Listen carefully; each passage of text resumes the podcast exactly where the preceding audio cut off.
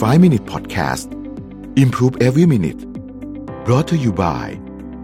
แพนเต้5 Plant Protein อร่อยลีนโปรตีนสูงกว่า จากพืช 5 ชนิด แลคโตสฟรี ปราศจากกลูเตน ไม่เติมน้ำตาล สวัสดีครับ 5 minutes นะครับ คุณอยู่กับรบิทานุสาหะครับ เรื่องวันนี้นะฮะยังอยู่กับหนังสือเดฟทรอตนะครับ เรื่องวันนี้เกี่ยวกับวันหยุดประจำปีนะครับเขาเล่าว่าก่อนสงครามโลกเนี่ยนะฮะ คนที่ทำงานเป็นชนชั้นแรงงานอยู่ที่ย่านอีสต์เอนของกรุงลอนดอนเนี่ยไม่เคยมีวันหยุดที่เป็นวันหยุดพักวันลาพักร้อนนะฮะไม่เคยมีนะครับ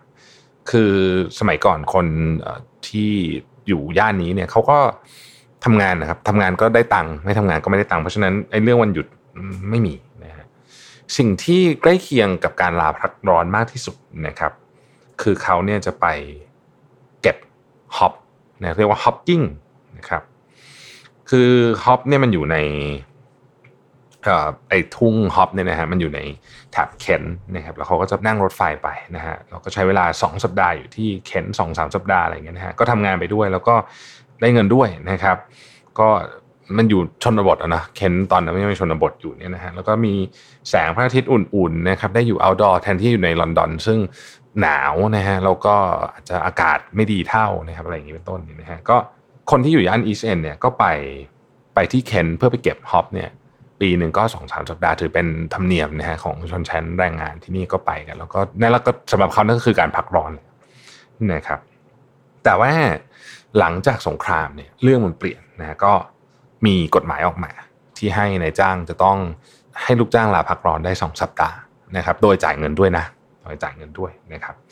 เพราะฉะนั้นเนี่ยคนทั่วไปเนี่ยก็อยู่ดีๆนะฮะก็มีวันหยุดสองสัปดาห์โดยที่ไม่ต้องทำงานแล้วก็ได้เงินด้วยนะครับ เป็นคอนเซปที่ใหม่ค่อนข้างใหม่นะฮะก็ก็ว่างนะฮะทีนี้ต้องเข้าใจว่าชนชั้นแรงงานเนี่ยเขาไม่ได้มีวิถีชีวิตเหมือนกับชนชั้นกลาง ที่ชนชั้นกลางเวลาพักร้อนทำอะไรฮะก็ไปเที่ยวใช่ไหมฮะไปคอนเสิร์ตอ่านหนังสือไป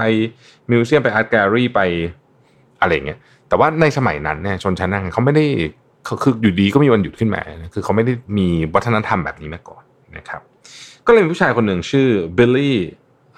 บัตลินเข้ามาบิลลี่บัตลินเนี่ยบอกว่า เอ๊ะมันต้องมีอะไรให้คนเหล่านี้เขาทำหน่อยนะฮะเขาก็เลยออกแบบนะฮะ สถานที่สำหรับการใช้เวลา 2 สัปดาห์นี้นะครับ โดยตอนนั้นเนี่ยแน่นอนว่า budget ก็มีไม่เยอะนะครับ ทีนี้คอนเซปต์คือเขาต้องการสถานที่ที่หนึ่งนะครับชนชั้นแรงงานกลุ่มนี้เนี่ยสามารถใช้เวลา 2 สัปดาห์ได้นะฮะแล้วก็2นะครับต้องจ่ายเงินด้วยนะครับ แล้วก็3เนี่ยนะฮะก็ต้นทุนในการทำต้องไม่สูงมากนะครับเขาก็เลยคิดว่าที่ไหนที่มันมีว่างอยู่ตอนนี้เยอะหลังสงครามนะฮะ หลังสงครามที่ที่ว่างเยอะคือค่ายทหาร เพราะว่ามันตอนนี้มันไม่ต้องมีค่ายทหารเยอะเหมือนตอนสงครามแล้วนะก็มีพอสมควรก็พอ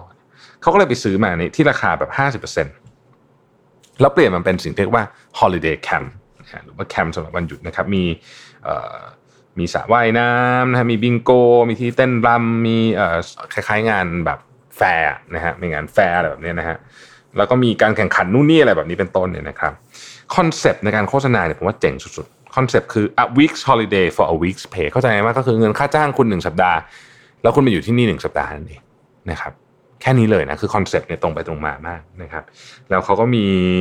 เอ่อโอ้จ้างคนมาเล่นตลกอะไรพวกนี้นะฮะโอ้โห ประสบความสำเร็จมากไอแคมเนี่ยนะครับของคุณบิลลี่เนี่ยนะฮะ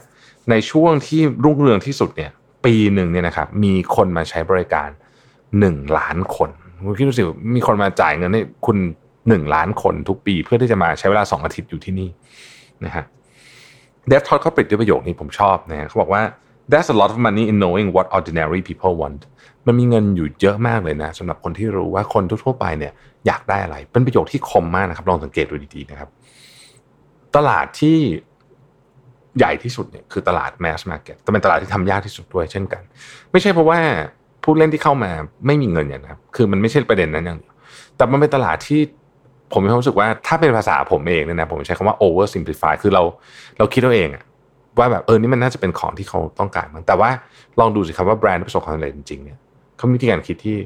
ที่เจ๋งมากนะตัวอย่างพวกนี้เนี่ยผมว่ามากระตุ้นวิธีคิดได้ดีพอสมควรเลยทีเดียวนะครับขอบคุณที่ติดตาม 5 minutes นะครับ สวัสดีครับ